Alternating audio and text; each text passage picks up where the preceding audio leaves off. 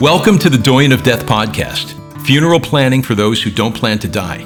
It's all about end of life issues and getting the conversation started about our 100% mortality rate. This series is hosted by Gail Rubin, certified thanatologist and the Doyenne of Death.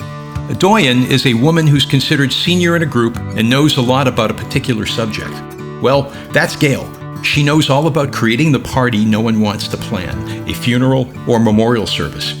She discusses the changes death can bring, and she'll make you laugh. This series includes episodes previously released as A Good Goodbye, a treasure trove of evergreen podcasts about funeral planning issues. This podcast reveals some of the mysteries and shares advice and tools that can reduce stress at times of grief, minimize family conflict, and help create a good goodbye. Remember, just as talking about sex won't make you pregnant, talking about funerals won't make you dead, and your family will benefit from the conversation. So, here to talk about the subjects we sometimes avoid is author, speaker, and the doyenne of death, Gail Rubin.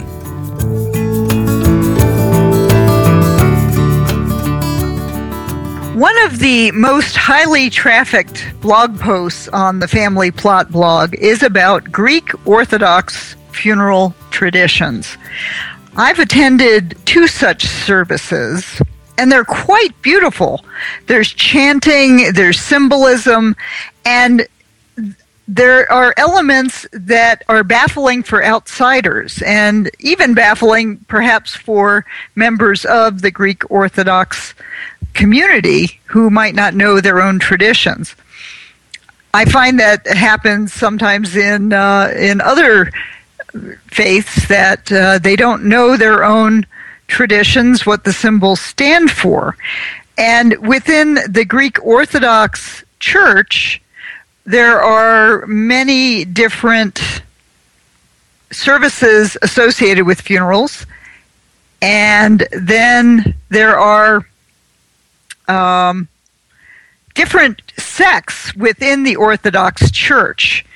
You have Greek Orthodox is probably the biggest, but there are other ones Antiochian Orthodox, Carpatho Russian Orthodox, Romanian Orthodox, Russian Orthodox, Serbian, and Ukrainian. And the number of Orthodox adherents in the U.S. is almost 4.2 million people. So we have a lot of people who are in the Greek Orthodox Church, and I am very pleased to uh, help us find out more about Greek Orthodox funeral traditions. Father Conan Gill, who is with the St. George Greek Orthodox Church in Albuquerque, New Mexico. Welcome, Father Conan. Thank you. Good to be I with really, you. Oh, I really appreciate you taking the time to help uh, enlighten our listeners and uh, the people who read my blog post about uh, Greek Orthodox funeral traditions. Happy to help. So, when somebody dies in the Greek Orthodox Church, eh, are there different services uh, before they die? Is there such a thing like last rites, like the Catholic Church used to do? No, we well we don't really ha- we don't have last rites.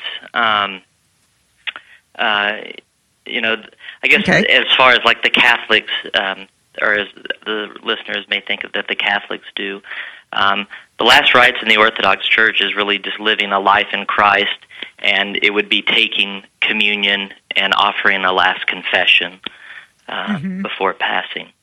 Mm-hmm. Um, so that's and, that's basically it. The but um, if you'd like me to talk a little bit about the about the service itself. Um, yes, um, I I understand. Sort of like as the Catholics do, you've got an evening service, maybe before the day of the funeral, uh, but it's not a rosary. It's called Trisagion. I, is, uh, am I pronouncing that? A Trisagion. A Trisagion. Okay. Uh, it means it means thrice holy. Okay. Three times and, holy. And so, what happens with that, uh, and on the day of the funeral, and then yeah. uh, the burial afterwards? Okay. Well, um, let me kind of walk you through um, kind of what um, an Orthodox funeral kind of ceremony uh, service would look like. Um, you know, first off, I'd like to say that the the funeral service itself that we see today goes back to the end of the fifth and the sixth centuries. Um, so it's very old. Um, but kind of the instructions of the of the church that the church gives us um, are as kind of follows. Like like you said, the Trisagion service is done on the evening before um, the funeral has customar- customarily been held, and it's usually done at the funeral home, um, although it could be done at um, a person's a person's home also. Um, and then the after that, um, it's not usually well, held at a church. Like if it was a priest mm-hmm. that had passed away, a priest, uh, um, the Trisagion could be held in the in the in the church itself, and the and the priest's body would stay overnight. But for the for a lay person, the Trisagion is usually done at the funeral home um, or at their personal home, and um, then the next day, uh, the person is brought into the church. Um, and the casket is carried in uh, by pallbearers, preceded by the priest um, who is vested, and he carries a censer and he chants um, Ios o or um, Holy God, Holy Mighty. And he chants this in a slow and somber cadence, and he kind of leads um, the casket and the pallbearers and the family into the church. And the casket is arranged on the solea, which is the area right above, uh, um, right in front of the iconostasis where the icons are and the head of the deceased person is facing west um, towards the congregation, but almost like this individual was standing up, attending the service himself or herself, mm. and the feet are towards the the holy of holies, the altar. Um, and the interesting thing is that the casket um, should almost always be opened for the funeral, unless the body is disfigured or um, not presentable, like in the case of an accident or, or fire decomposition of the body or something like that. The casket is always open, and it's really to show the reality of death, and that kind of um, that kind of makes some people uneasy, and, and many people ask that the the casket be closed, but um, really for for proper reasons it should be open. Um, and it's at that point that the the priest begins um, the funeral service, and he does so facing the congregation. Um, the priest chants um, from the from the the royal gate, the beautiful gate facing the congregation, um, and at one point uh, he he chants a song, uh, a hymn called "Among the Saints," and the priest censes the body um, on on all four sides, and and then we hear some beautiful hymns um, by Saint John of Damascus and these hymns are chanted in the eight modes of music which the church offers. And it's kind of an interesting thing because the priest, it's almost like um, the priest and the deceased um, are having a conversation with the congregation. Um, and then after that, the the priest will uh, will hear a, a, a reading from the epistle, uh, in the gospel, uh, the priest will preach um, a homily, um, which is always on the theme of the resurrection, um, and it's and then because um, and, and no person is I'll say no person is allowed to to preach or say anything um, during the service itself. Um, no eulogy is given. It's just mm-hmm. usually um, a sermon on the resurrection. Eulogies can be given uh, later on um, during the Macaria or something like that. But um, at the end of the of the service, uh, the priest um, again uh, leads the the body, the deceased, out of the church, chanting, mm-hmm. and um, um, and um, leads the the congregation uh, to the cemetery uh, where we once again have a Trisagion like we did the night before. Mm-hmm.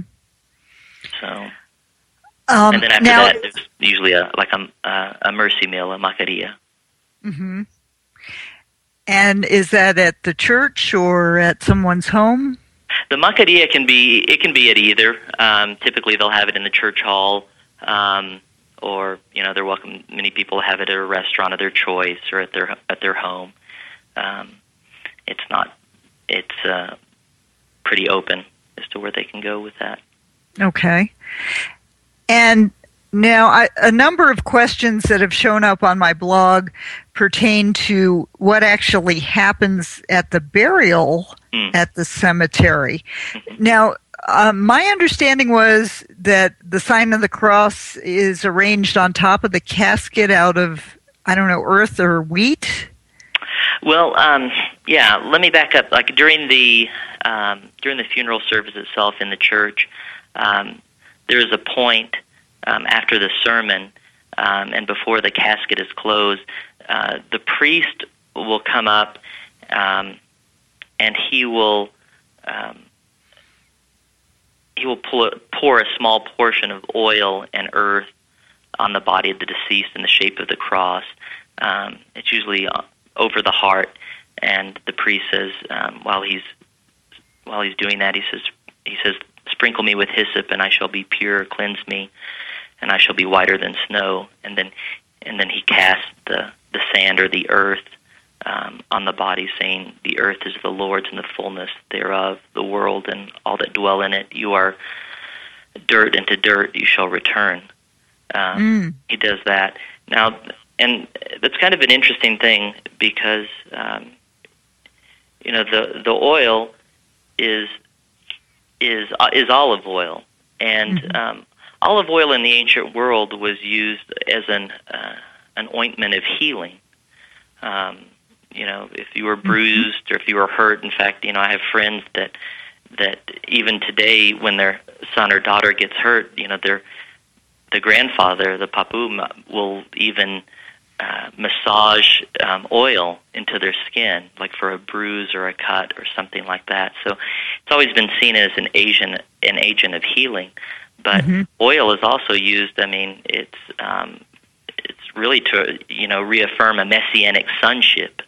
Um, you know, we have the prophets in the Old Testament, and you know the kings and the queens who were mm-hmm. anointed with oil uh, to show their relationship.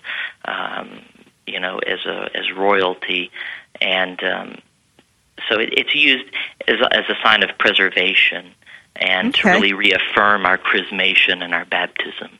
Great. Well, we're coming up on our first break, so we're going to take a, a short two minute break and we'll be right back continuing our conversation with Father Conan Gill. Gail Rubin, the doyenne of death has been producing Before I Die festivals for years. These festivals get end of life planning conversations started by putting the fun in funeral planning.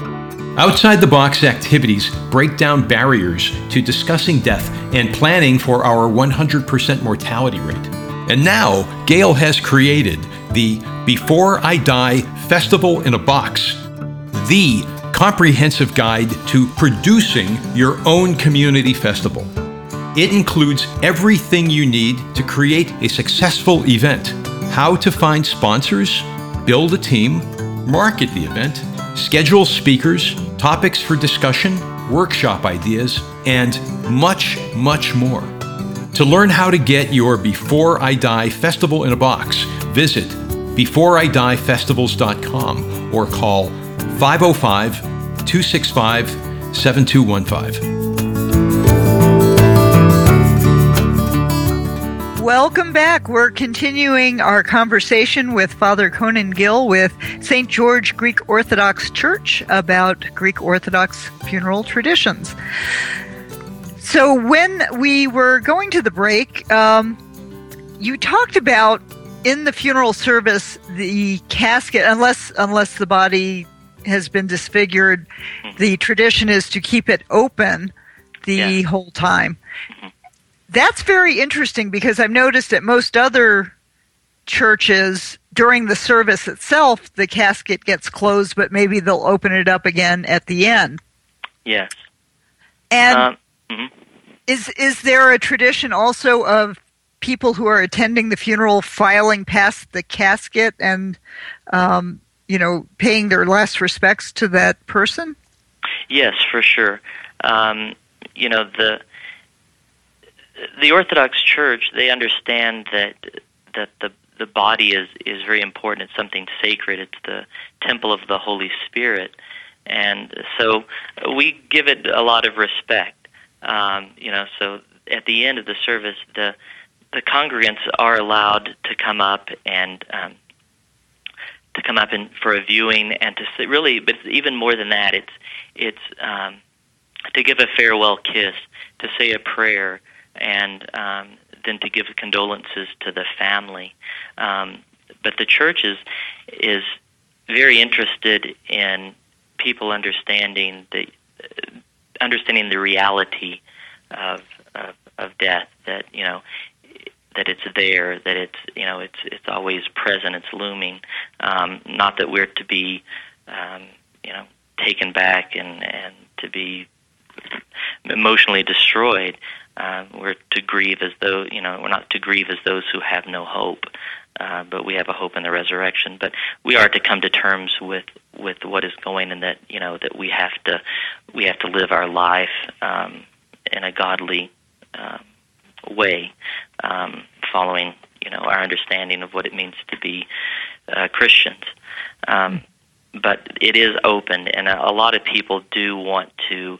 Um, you know, close the casket, and um, you know they want to put a lot of make make sure there's a lot of makeup on the body. Um, you know, and if, if you know, it even looks people look you know better dead oftentimes than they did while they were alive. It's mm-hmm. kind of strange or hard to recognize them. But you, but you know, if you go into the old countries, I mean, pe- people there, you know, they when they pass away, they're buried within a day or two because they're you know they're they are not being they're not being preserved, uh, they're not being embalmed. So you know you know one of my my friends, um, you know, they're in Greece or in the old countries, you know, like Romania and, and Russia and this kind of places. When a person passes away, they're it's time to do the funeral, so it's very close and and the family sees you know people turning all different colors because they're not going to put you know all the makeup on them and this kind of thing and they light the incense so there's not a smell but it's you know it's it's kind of important because it gives you a touch of reality um, mm-hmm. not really kind of the the way we do things in this country where we just try to throw a bunch of makeup on it and hide it um, mm-hmm. you know um, hide away the reality but here in the United States, uh, embalming is done on the bodies? Is it and is the funeral done quickly or within a week, or what kind of time frame do you look at? Right, and uh, you know, I would say I'm not, not a funeral director, but my understanding is that um, you know a person does not have to be embalmed, um, and right. know, if, if, something they is can going be refrigerated, yeah. right, they can be refrigerated, and that that is oftentimes the case. Um, I've had many funerals where the where the person you know wasn't embalmed and it was okay. We could still um, you know open the casket and that kind of thing. If, if but if again if there's if there's big problems like unfortunately I buried a young teenage girl who um, had been ravaged by cancer and it was very hard for the family and they had you know had seen her waste away for so long. Um, they requested that the that the casket not be opened, and and um, I followed that request. But at the end, of course, I have to open the the casket to do the anointing, but we didn't allow a public um, viewing, which is mm-hmm. fine. Mm-hmm. So we, you know, try to be um, understanding to what the needs and the situation of each family is also. Mm-hmm. So, um, but you know, the interesting thing is, I, one thing I didn't touch upon is in the old country in Greece and this kind of thing, a person is buried, and I think it's for three three years, and uh, of course they're not embalmed. And after three years, the body is um, is is taken out of the ground, and the bones are washed in, I believe it's olive oil and wine, and then it's put in the family sarcophagus. So Somebody kind of asked about that, and and I was like, well, I know that the Victorians used to dig up a body after a year and kind of just look death in the face, mm-hmm. but they actually uh, do that. And um, do you know the reasoning behind that? Yes, uh, yes. The reason is, is because. Um, it's through that process that oftentimes uh, someone is found out to be a saint. Um, in fact, we have many instances where uh, someone is buried for a number of years, and their body simply does not deteriorate, but emits a, a myrrh, a sweet smelling um, oil. And that's one of the signs of, of, of, of sainthood, of, of, of blessedness. So mm. um, many times, um, you know, of course, there's usually other things surrounding that as well. Um, it would be surprising for you know somebody who was a scoundrel to be maybe, or who we'd think is a scoundrel to be um, unearthed and to be you know pouring myrrh, but it, it could happen. Um, so it's one of those ways that that that we recognize um, saints and the people, mm-hmm. very holy people. So, is, is there then a process for naming these people saints? Yeah, that's. Uh, you know what? There's not. There's not like I. I, th- I think this week um, we had two popes uh, named as saints. Mm-hmm. And um, it's a very different process in the Orthodox Church than it is in the Catholic Church. In the Orthodox, in the Catholic Church, it's um, um, very systematic, um, and in the Orthodox Church, it's not like that at all. It's oftentimes more of a grassroots um, kind of effort, um, but there's no real, there's no set procedure, which is very interesting, I think. Mm-hmm. Mm-hmm. Well, and the icons that are decorating the church. I'm sorry, what did you call that part of the church where all the icons are located? Yeah, that, the icons are located on the solea. Solea, okay. Mm-hmm. Now, those would be your more old time traditional saints, I'm guessing. They actually follow, um, there's a formula to where the icons um, are in the church, how they're situated, and especially so on the on the iconostasis. Um, it's you know if you find the royal gate, um, which is that center gate, um, they are mm-hmm. the biggest one, and you you always you look to the right, you will always have the icon of Christ. Um, and to the left of that gate, you will always have an icon of the Theotokos, which is Mary holding the Christ child. Um, mm-hmm. And um, if you go to the left of of Mary, you always have the Theotokos. You always have the icon of the church. So if you walk into St. George and you find the Theotokos and you look to the left, you'll always see the icon of. If you're in St. George, you'll see St. George. If you're at Holy Trinity, you'll see Holy Trinity. If you're St. Nicholas, you'll see St. Nicholas. Um, and then going back to the other side, um, you have Christ, and then always to the right is John the Baptist. Um, so, and then uh, to the other side you have the the deacon's doors, and those are always the angels, uh, mm-hmm. Michael and Gabriel. But after that, they can the icons can really be, uh, you know, can be really anything. Uh, mm-hmm. The formula ends.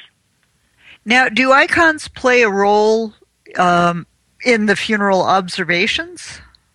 Well, they're always there. You know, we're looking at them, and they're looking at us. Um, you know, with a funeral, um, we will take out an icon of the resurrection.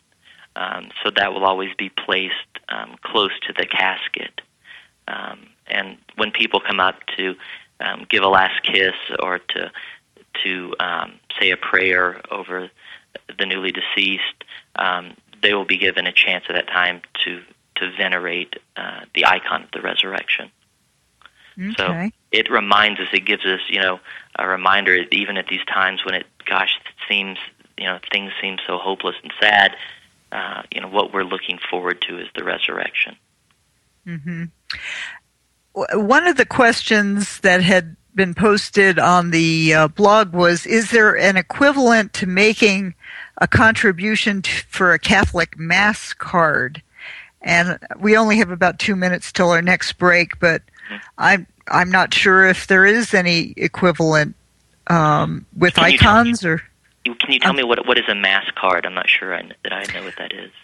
Um, well, I know when I've gone to Catholic funerals, you get a card that's got a little prayer on the back, and usually uh, on the other side, either an angel or gotcha. some some of their but i'm guessing maybe that's sort of like making a contribution to the church um, I don't know. You know, people will do a card oftentimes that will have the person's maybe, you know, the Lord's Prayer, the person's favorite memory verse on it, on one side, or a little bit about that person, and on the other side, they there typically will be an icon. Mm-hmm. Um, you know, an icon of Christ or an icon of the resurrection, something mm-hmm. like that. But um, you know, that's that's not within. That's you know, outside of of really the funeral. There's no there's no you know rubrics about that. It's it, that's um, you know something extra. Mm-hmm. Mm-hmm. But yeah, um, they'll have something. Okay. Well, we're going to head into another break here, and when we come back, we will continue our conversation with Father Conan Gill with St. George Greek Orthodox Church about all the fascinating aspects of Greek Orthodox funerals, and as well as the religion. I'm learning a lot here today. Good. Uh, I really appreciate it. We'll be right back. You're listening to A Good Goodbye Funeral Planning for Those Who Don't Plan to Die. Gail Rubin, the Doyenne of Death, is the author of three award winning books. In A Good Goodbye Funeral Planning for Those Who Don't Plan to Die, learn how to save money, reduce family conflict, and minimize stress at a time of grief. Just as talking about sex won't make you pregnant, talking about funerals won't make you dead, and your family will benefit from the conversation. Kicking the bucket list 100 downsizing and organizing things to do before you die brings a light touch to downsizing and organizing for end of life issues. And Hail and Farewell cremation ceremonies, templates, and tips helps you easily create meaningful memorial services with sample scripts, suggested readings, and music recommendations. These fine books by Gail Rubin, The Doyenne of Death, are available on Amazon and wherever books are sold. For more information, visit agoodgoodbye.com. Thanks for listening. This is part one of our two part episode. Stay tuned for part two coming next week. Thank you for joining us on the Doyenne of Death podcast. You can find episodes of this podcast and past episodes of A Good Goodbye with Gail Rubin on iTunes or wherever you listen to podcasts. For more information on Gail's work, visit agoodgoodbye.com.